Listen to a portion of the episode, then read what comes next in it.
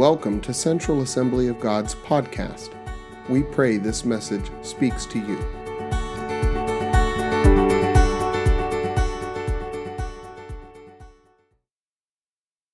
Some of you know my story. Some of you, most of you, do not know my story.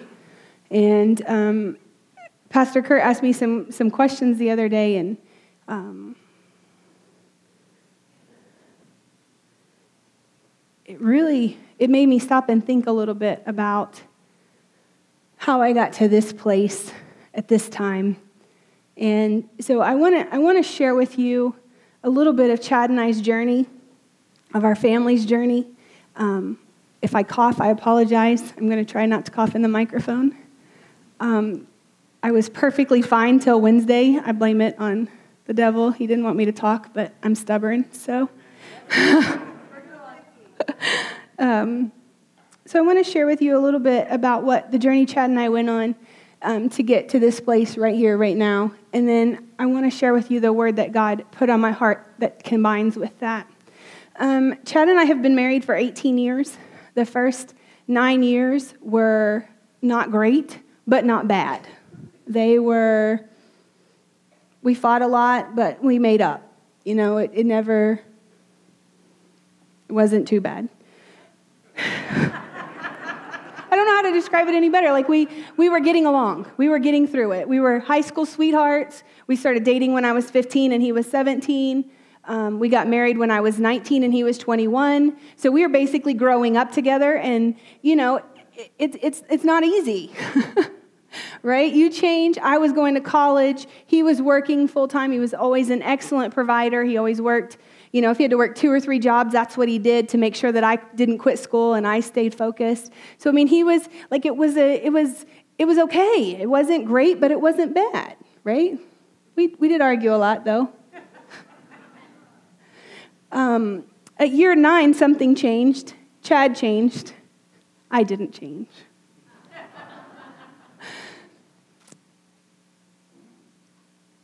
What I didn't know at the time, what God hadn't revealed to me yet, was that I was a very selfish person.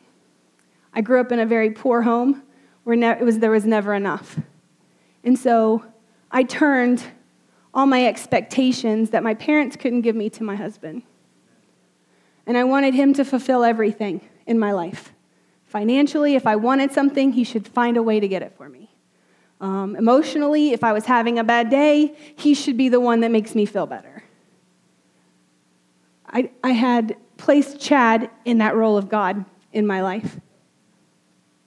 At the same time, Chad had placed money in the place of God in his life. So he was consumed with making more, always more. He was never, ever satisfied. Um, he worked his way up in the oil field very quickly because he was that worker that showed up.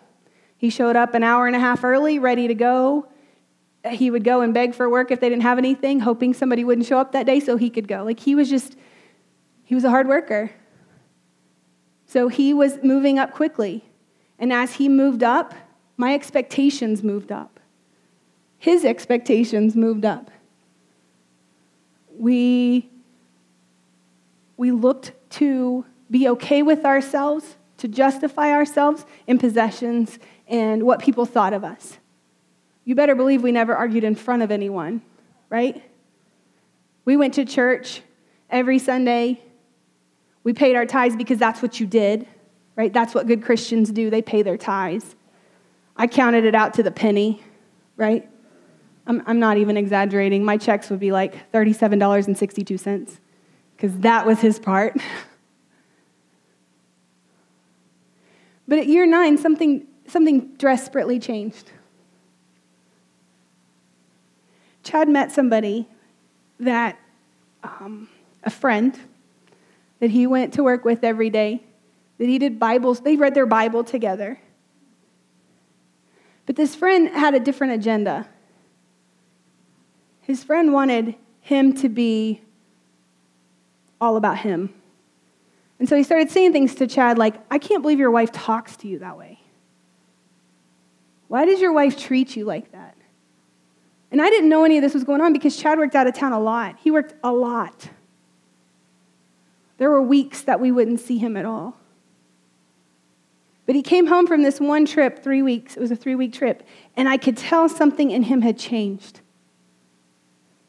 He no longer looked at me with love and affection. He looked at me like I was his enemy number one.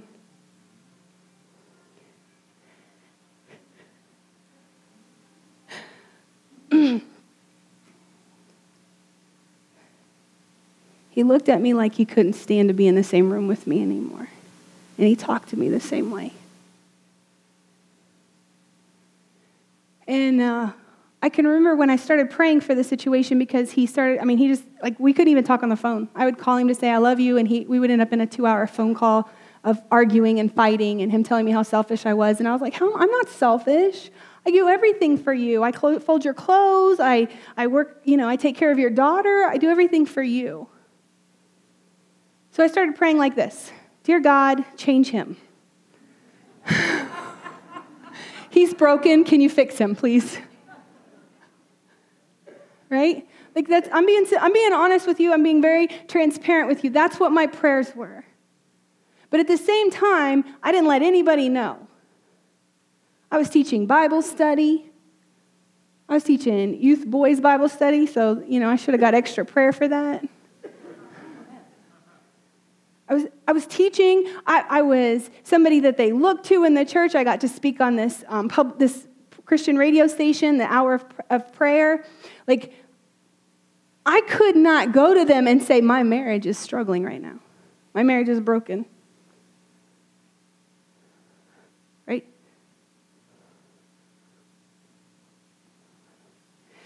So I did it myself. I'll just, I'll just take care of it myself, right? I'll fix this myself.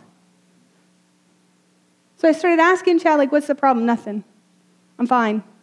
Just leave me alone. I'm fine. I started praying, God, fix him.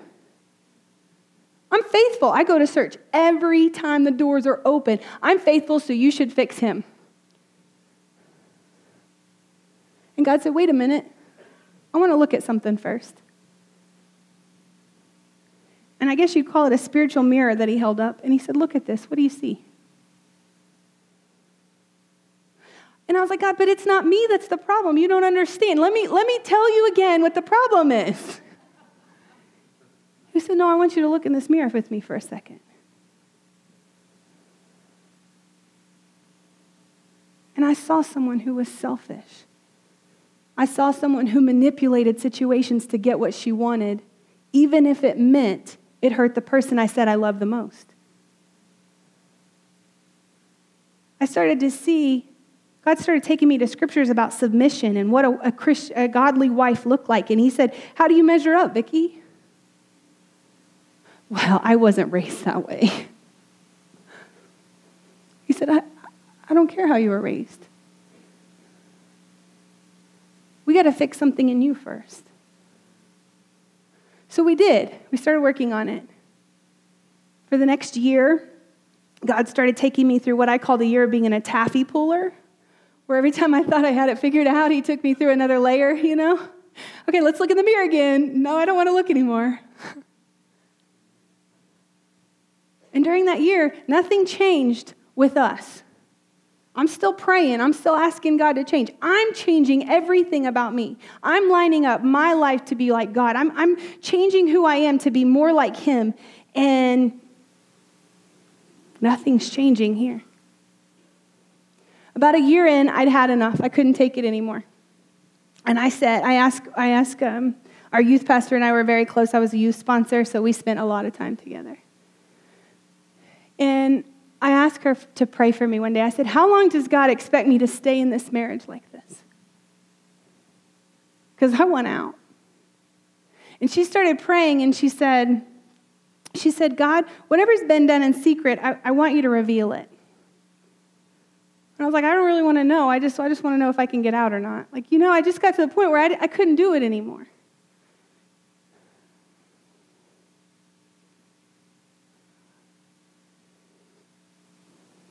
I'm being really honest with you right now.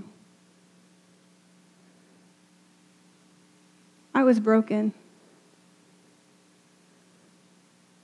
I was in the process of letting God break me in areas and change me in areas. And, and I was going to church every service and I was going to the altar. We had these nice altars that I've never seen in, in Pennsylvania since I've been here. We had these nice wooden altars that I would go and cry my eyes out and there'd be this nice big puddle. And whoever had to clean that up was like, What is she doing?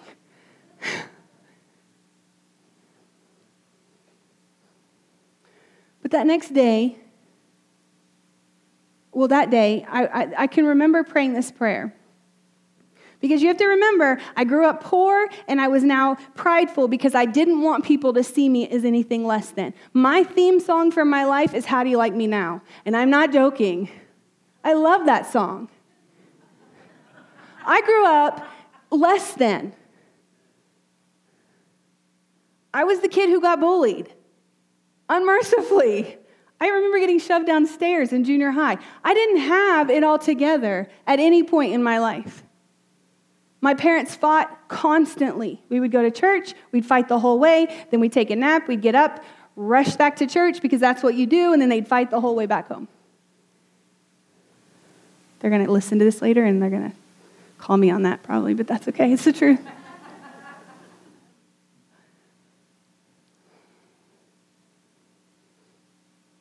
So here's where my prayer was Dear God, I understand that I've messed up. Lord, change me. But Lord, I need you to do something in Chad's life. I need you, I need you to change him. But here's my, here's my requirements. I don't want to lose my house. I don't want to lose my car. I really don't want my lifestyle changed a whole lot. But could you just fix him in those parameters? And I am not joking. That was my prayer. It sounds kind of foolish now, right?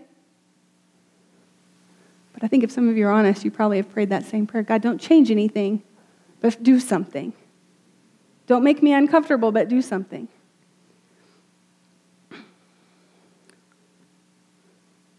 So, for about three months, everything changed, got better.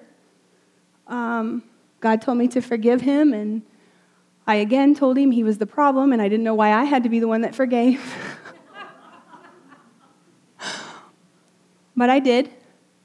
Things started to get better. We got pregnant with Cade. But you see, I, I, put limitations on what God could do. I put limitations on where God could go with Chad. Because I didn't want to be uncomfortable and I didn't want to be embarrassed. And I didn't want people to, to look at me and say, See, you're exactly who we thought you'd be. Because that was my perception of what everybody saw when they looked at me. It didn't matter that I had a master's degree. It didn't matter that I had a career. It didn't matter that I had a beautiful daughter. All I could see was that little girl in junior high that got bullied, or that, that girl in high school that never was good enough to be a starter, no matter how hard she worked. So things got better for about mm, four months. But then it went really bad. Things got really bad. I started having a lot of trouble with my pregnancy. Chad and I fought constantly. It got to a point where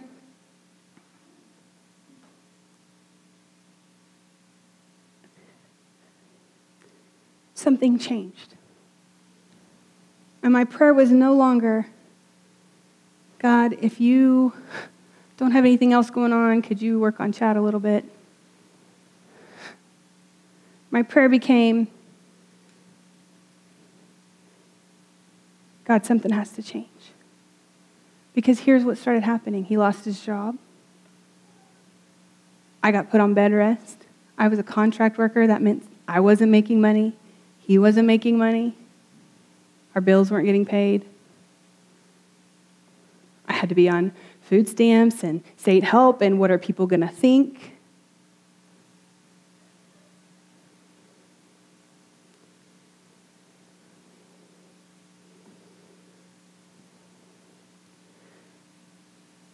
Came to a point where I realized none of that mattered. None of it mattered. My ego didn't matter. My pride didn't matter. My house didn't matter. Cars. Because there came a point when I realized that if something didn't change in Chad's life, he was going to go to hell. Because he wasn't saved. He went to church to make me happy. He paid tithes so that I didn't gripe at him. But he never had that true commitment, that true encounter. And it became more and more obvious with the choices he was making. And I got to a point where I got to my knees and I said, God, nothing else matters but you. You can have my house, you can have my car, you can have everything. Lord, I'm giving you my husband. I'm giving you my marriage. I'm giving you my children. God, they don't matter. They I can't hold them and I can't change anything, but you can. And instead of digging through my Bible to try to find scriptures to justify why I should get to leave, I started digging through the Bible and looking for scriptures that said that I could expect a miracle from my God and He would provide it.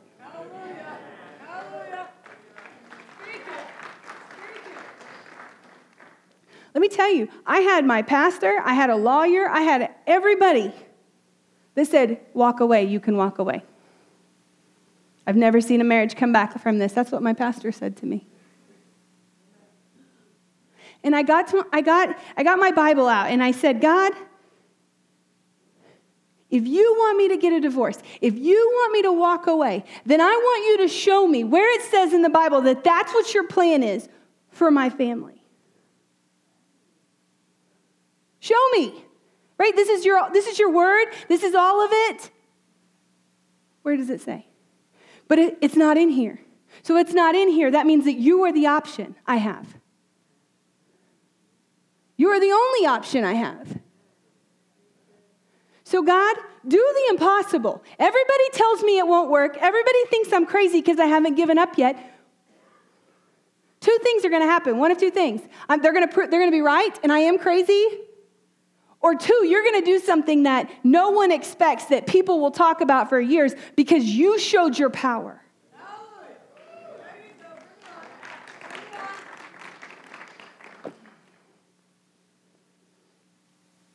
We had to go through some tough times before we got to where God did what He said He would do. I had to leave for a season, a couple weeks. Took my kids to my parents' house.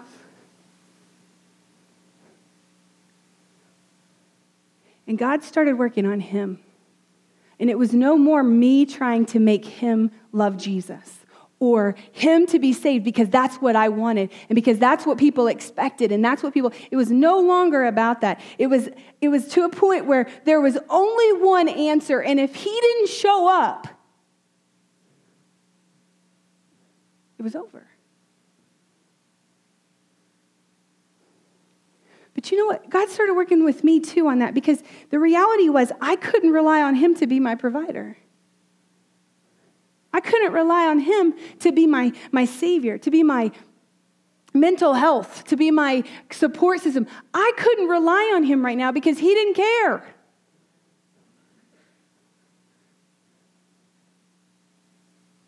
I had to rely on God.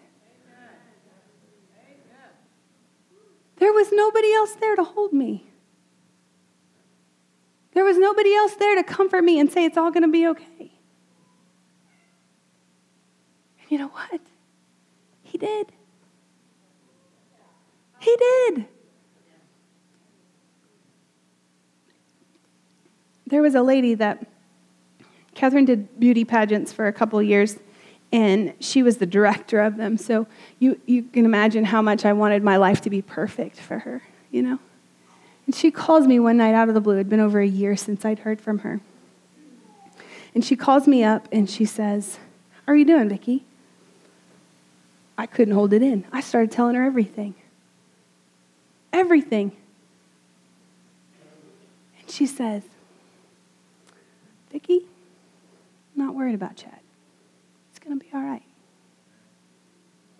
That was the first person. An unexpected phone call who had no idea what my life had been like for the last two years calls me and she starts praying over me. And she starts praying exactly what I had been praying encouraging me the, exactly the way that I've been asking God to encourage me.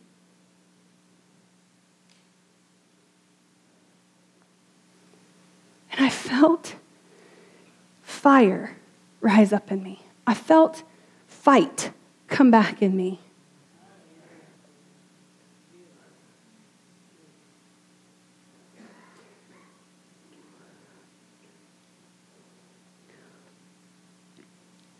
So Chad started to call me, and at first it was, You did this, it's all your fault.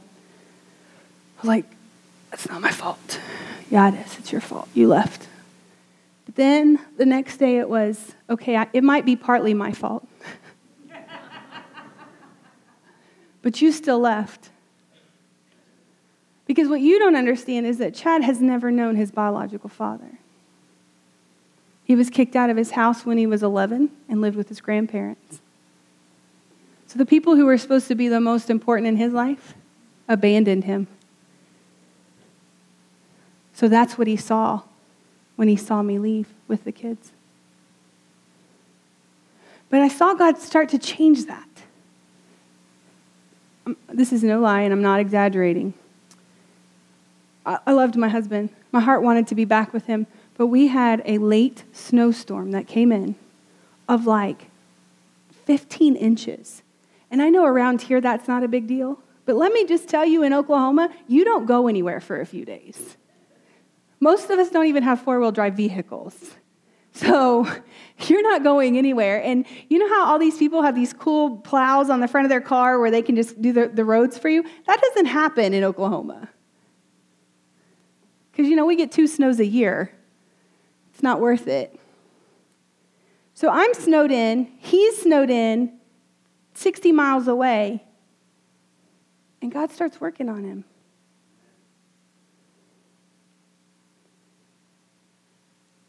And then God says, okay, here's what I want you to do. I want you to leave your family, leave what support system you have. I want you to go get Chad, and I want you guys to go move in with his aunt and uncle in the ghetto. And I am not exaggerating. Again, if they listen to this, I apologize, but they know. So I left my four bedroom brick home with my beautiful shop that I was going to lose anyway because we didn't, we didn't have the money to pay for it. I'm leaving all of that to go move into a house with four other adults and one other child. So now there's eight people living in a three bedroom house with one bathroom, basically. And I'm like, You want me to do what? He said, That's what you need to do. All right, God. So I tell Chad, That's what we're going to do. No, we're not. I said, Well, that's the option God gave me. He said, Okay, let's go. So we literally loaded up clothes in the back of the pickup truck, two wheel drive. It was cleared by then. And we left. And we moved up there. See, he had to be separated from the life he had grown, and I needed to be separated from the life I had grown so that God could work on us. And he did. He was very faithful during that time. It took him another four months, I think, to get a job. I got hired on. I told you the story about a few months ago about how we had you know, we lost our babysitter, we lost everything, and God provided all that. God did those kind of things this whole season we were in Wichita. There was one time when um, Cade needed a coat. His coat was like, I was like, Chad, I don't know what we're going to do. Cade needs a coat. He's like, we'll figure it out, Vicki. But I forgot this lady giving me two bags of clothes. So I go and get the clothes out, and there they are, two gorgeous boy coats that fit him perfectly. God said, Don't. Don't be upset about the way I provide. Just recognize that I'm going to provide.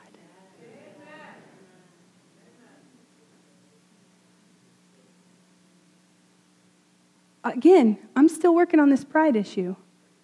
I don't want people to know I'm struggling, but I don't have a choice anymore but to let people help me. I don't have a choice anymore but to let people in. Let them know that I need prayer. Let them know that my husband needs encouragement because he's a baby Christian, right? So we lived there for about a year and a half. And he, ha- he was not in the oil field during that time. And he comes to me one day and he says, um, I think I have a job in Pennsylvania.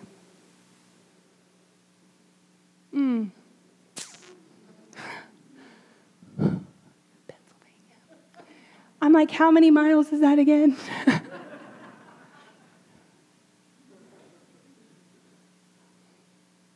but I knew that God was calling us to go somewhere else. So I prayed like crazy God, please don't let this happen, but if it's your will, I guess we'll do it. I left the door open for him, and everything fell into place perfectly. Perfectly. Down to them paying for us to move up there because we didn't have the money to move up there, up here. Listen, the Vicky that, that would have that would have been three years before that, or two, yeah, three years before that, would have laughed and said, Go ahead, have fun. I'm not moving. But something had changed in me because it no longer was about me, right? It was no longer about what was important to me, it was what was important to God. And so at that moment, when He had done the impossible for me, I had no choice but to give myself back to Him and go wherever He told me to go. Do whatever He asked me to do. I wasn't the way I am now because I'm just a super Christian. I had that encounter with God and that I gave up everything. No, I was a broken person who had messed up everything in her life, if you ask me. That God redeemed and He restored. And I realized through all that, we realized through all of that, that He's not my provider, God is. Chad's not, Chad realized he's, he's not, he just doesn't have to man up and be a better provider. He needs to rely on the one who is the provider and who owns everything. Everything changed in that instant. So I want, to, I, want to, I, want to, I want you to play along with me for a little bit. If I came to you and I said, I want you all to give me $100 cash right now, how many of you have questions of what I want that money for? Be honest. How many of you have several questions? right? Okay, but if I give you a $100 bill and I say, hold this for me, and I come back to you an hour later, two weeks later, and I say, hey, you know that 100 bucks, can I have it back? How many of you are going to hesitate to give it back? How many of you have questions for me? Right? Why? Because it was mine, right? It's the same with God. When we look at the mindset that we earned it and it's ours and we deserve it, it's really hard to give up that 10%. And we feel like we're really sacrificing to give that 10% up. Listen, I was there. I told you, I counted to the penny. I did not round up. I might round down. Just being honest. you know, I put it in the offering plate going, God, I really need this money, but you said to give it to you. But something changed in me in that time and in Chad's heart, in my heart, and in our family that we realized it wasn't ours to begin with. It wasn't mine to begin with. It all belonged to him in the first place. So it was no longer about I'm, I'm going to be honest with you. And Pastor Kurt was talking about how if you get upset by me talking about giving, then there's something you need to do a heart check. I was that person. I already gave my 10%. Why are you asking for more? But after that, I couldn't give enough. Why? Because I'm a super Christian? No, because I realized it wasn't mine in the first place. And if God gave it to me to begin with, He sure could give me more. Right? He didn't give me all he had, and I, there's nothing left.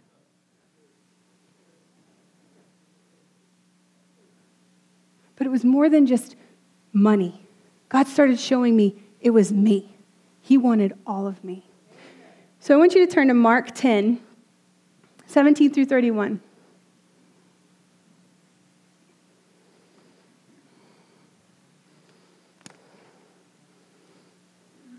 I don't have a PowerPoint, so there's a Bible in front of you. Just pull it out. It's, Ma- it's New Testament, Matthew, Mark.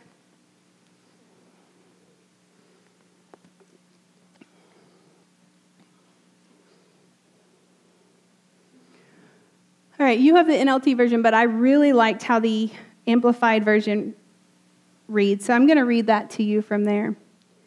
As he was leaving on his jersey, journey, not jersey, journey, a man ran up and knelt before him and asked him, Good teacher, you who are essentially good and morally perfect, what shall I do to inherit eternal life? Jesus said to him, Why do you call me good? No one is good by nature except God alone. You know the commandments do not murder, do not commit adultery, do not steal, do not testify falsely, do not defraud, honor your father and mother. And he replied to him, Teacher, I have carefully kept all these commandments since my youth. He paid his tithes, right? Probably counted it to the penny. He did everything that he knew to do. His, the law had required of him, he did it. So Jesus looks at him and he says, Jesus felt a love, a high regard, or a compassion for him. And he said to him, You lack one thing. Go and sell all your property and give the money to the poor, and you will have the abundant treasure in heaven. And come follow me, becoming my disciple, believing and trusting in me, walking in the same path of life that I walk.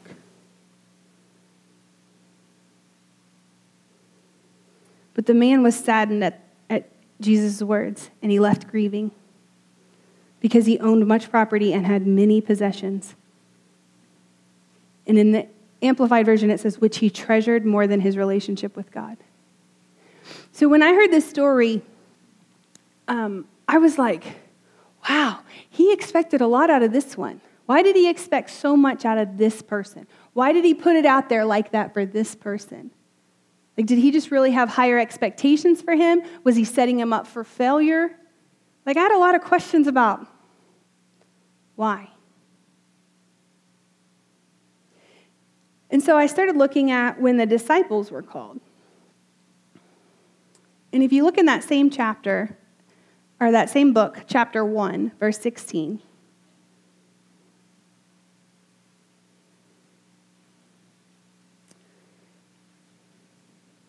He says, One day, as Jesus was walking along the shore of the Sea of Galilee, he saw Simon and his brother Andrew throwing a net into the water, for they fished for a living. Jesus called out to them, Come, follow me, and I will show you how to fish for people. And they left their nets at once and followed him. A little farther up the shore, Jesus saw Zebedee, son, Zebedee's sons, John and James, in a boat repairing their nets. He called them at once, and they followed him, leaving their father, Zebedee, in the boat with the hired men. In Matthew, it says they, they both of these. It says immediately, they immediately left their nets and followed him. Immediately left the boat and their father and followed them. So he presented the same thing to the disciples. He didn't have to spell it out for them as much, but he presented the same thing. And their response was totally different. Their heart was totally different. When our affection and our love is towards our possessions and what we own and what's ours, we deserve it, we earned it, we paid for it. And Jesus says, I want it. Why? What do you need it for? You want me to give it to them? Can, can I just tell you a little bit about them, Jesus, real fast?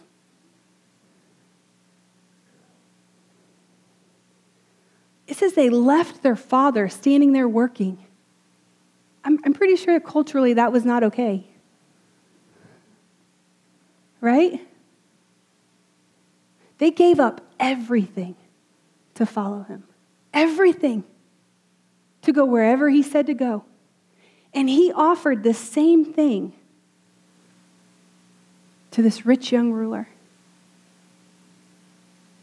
But his heart and his affections were in the wrong place. I can honestly tell you, my heart and my affections were in the wrong place for a long time.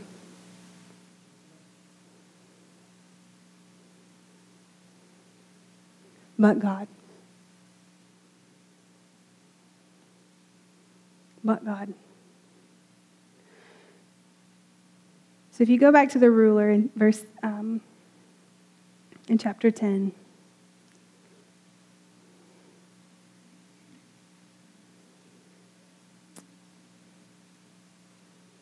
Jesus looked around and said to his disciples, How difficult it will be for those who are wealthy and cling to possessions and status as security to enter the kingdom of God. The disciples were amazed and bewildered by his words. The disciples who had given up everything to follow him were amazed and, and kind of confused as to why he would say this. Why? Because their heart, their affection was already there, right?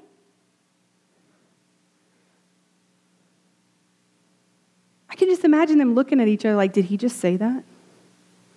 Right? did you hear that? But Jesus said to them again, Children, how difficult it is for those who place their hope and confidence in riches to enter the kingdom of God. It is easier for a camel to go through the eye of a needle than for a rich man who places his faith in wealth or status to enter the kingdom of God. They were completely and utterly astonished and said to him, Then who can be saved? Who can be saved?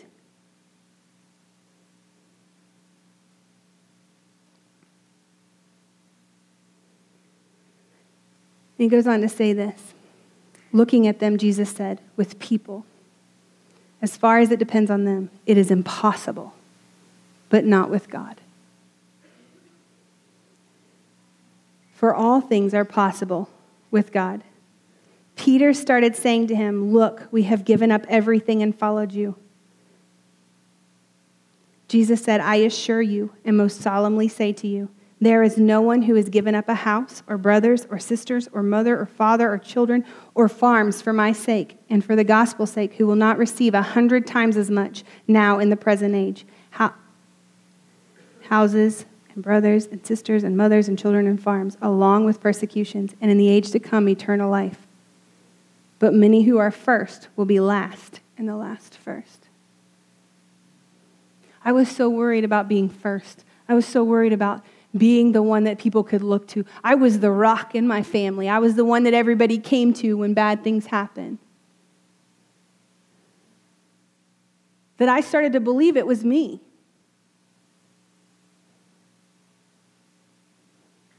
But when I got to the end of myself and I had nothing left, I learned what real strength was.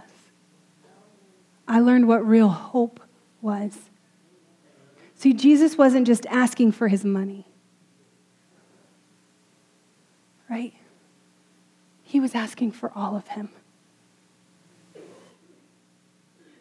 You know, I want to I want to read this and go, well, God, if you gave me that option to walk around with Jesus for three years, I would have been right on board. Right? I would have been the first one in line. He would have been so annoyed with me, he would have been like, step back. Right? But the truth is, he, he does this for us all the time.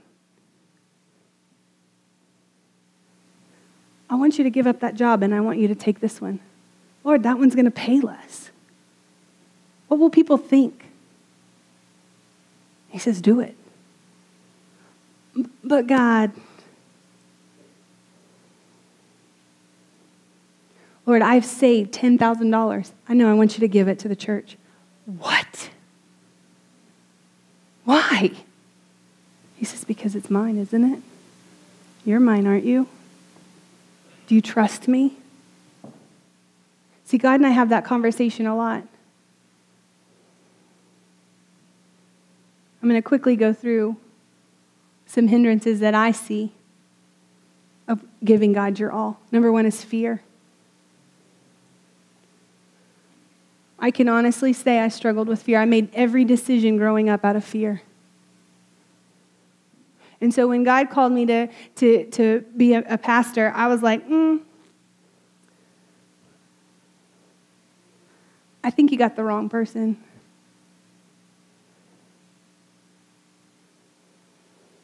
And he said, No, I got the right person. Do it.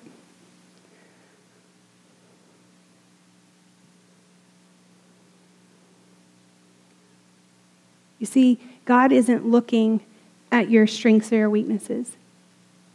And some of you need to put down your physical mirrors for a while. And you need to start looking at God so He can show you what He sees.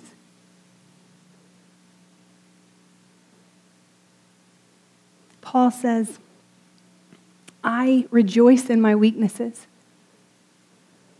because that's when God shows up his strength in me. If anyone would have told me that I would be up here preaching in front of all of you when I was in high school, I would have laughed. I hated public speaking. We could have a class of 10 and I'd be shaking so hard I couldn't stand still. But it's not about me. It's not about what my strengths are. It's not about what my weaknesses are.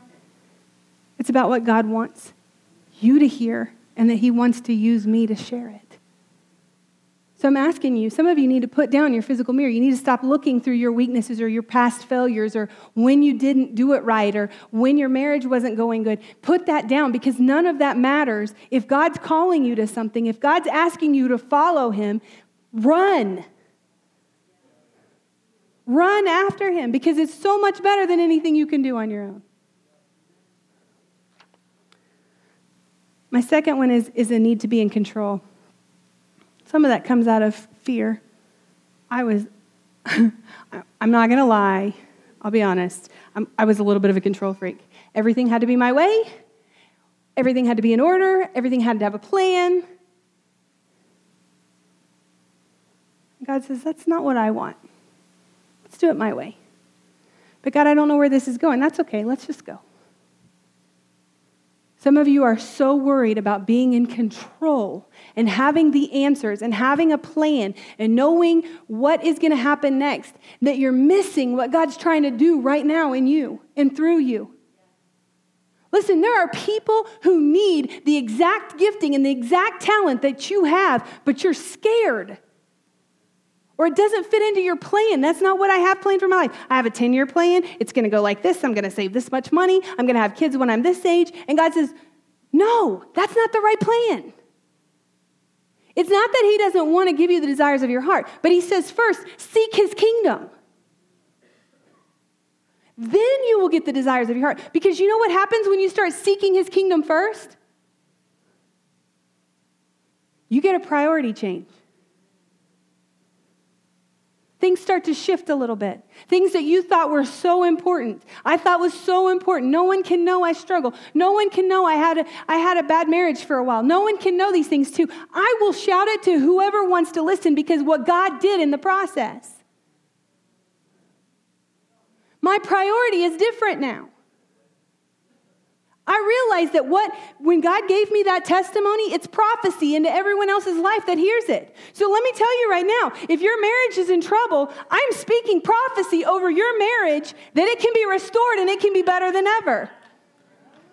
Amen? Amen. Claim it. Tell God, I want what she had.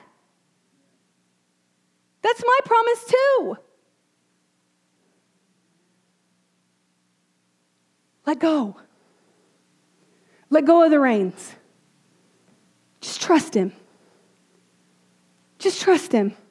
He's not going to fail you. We, we sang a song today. He's undefeated. Your problem's not too big. You're not too far gone.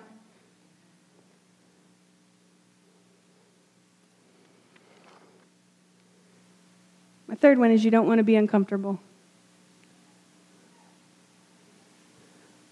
I kind of like my routine, God. See, the generosity from the money came pretty easy to me.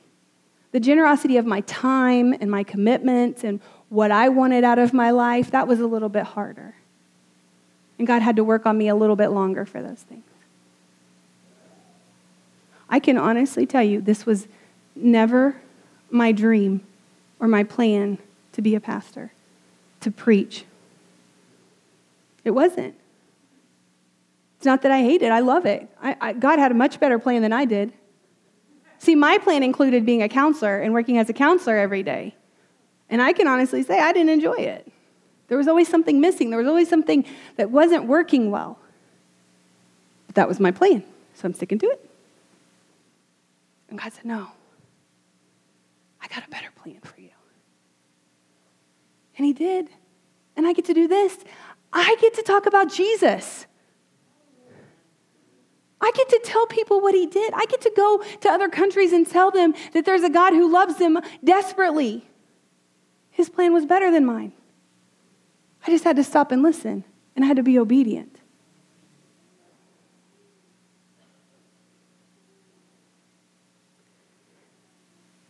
In Luke 12 48, it says this When someone has been given much, much will be required in return. And someone, when someone has been entrusted with much, even more will be required.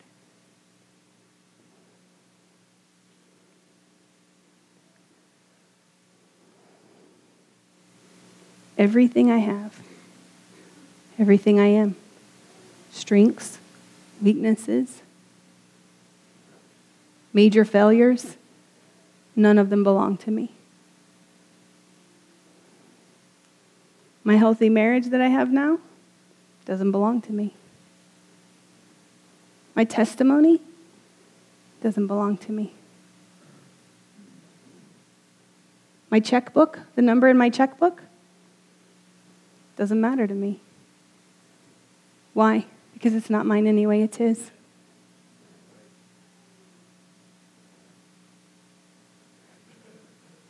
As I was preparing this yesterday, um, I got alone with God and I said, God, before I go up there and I share this, I need to know. Is there anything I haven't given up yet? Is there anything in my life that I'm still the king over, that I'm still the one sitting on the driver's seat? Because I don't want to go up there and be a hypocrite. So he showed me something, and I repented. And I gave it back to him. Listen, this is a journey, it's not a one time deal. It says, die to yourself daily. Daily. Why? Because we get caught up in life, right? We get caught up in, in our house and our children and, and our plans, and God says, Come back. Come back and give it back to me because I have something better for you. You know, we talk about we want revival, and, and I desperately want revival, but guess what? It starts with us. If you look back at the church of Acts, I, I, that's what I hear. I've heard people say that. I want to be like the church of Acts. Let me, let me tell you what they did. Now, all who believed were together, had all things in common, and sold their possessions and goods, and divided them among all as anyone needed.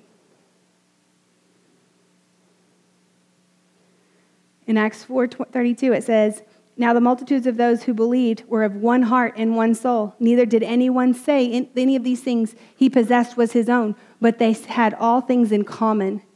And with the great power of the apostles gave witness to the resurrection of Jesus Christ. And great grace was upon them all." Nor were there any among them who lacked, for all who were possessors of land or houses sold them and brought the proceeds the, of the things that were sold and laid them at the apostles' feet and distributed to them as they were needed. Why? Am I telling you you have to go and sell everything you own and bring it to me? No. No, because if you do that, because I told you to, it will mean nothing. But what I'm telling you is, Make sure that the blessing doesn't become more important than the blesser. Make sure what God has given you doesn't become more important than God Himself in your life. So if He puts it on your heart to do something, do it. Because He sent His Son. How many of you are parents and have a son? We invest too much time in them, right? To just give them up to be killed? Or is it my son the only one that's really rambunctious and rowdy? he gave his only son while we were still a mess to die on the cross for us. He sacrificed everything. Jesus humbled himself. He went from being in heaven, part of the Trinity, to being a lowly man on earth, being spit on, cursed. Why? Because he loves you. And God's just asking for the same love in return. Love him more than anything this world has to offer. Because he says it's all going to perish. It's all going to go away. You didn't come into the world with it, you're not leaving the world with it. So give him your all.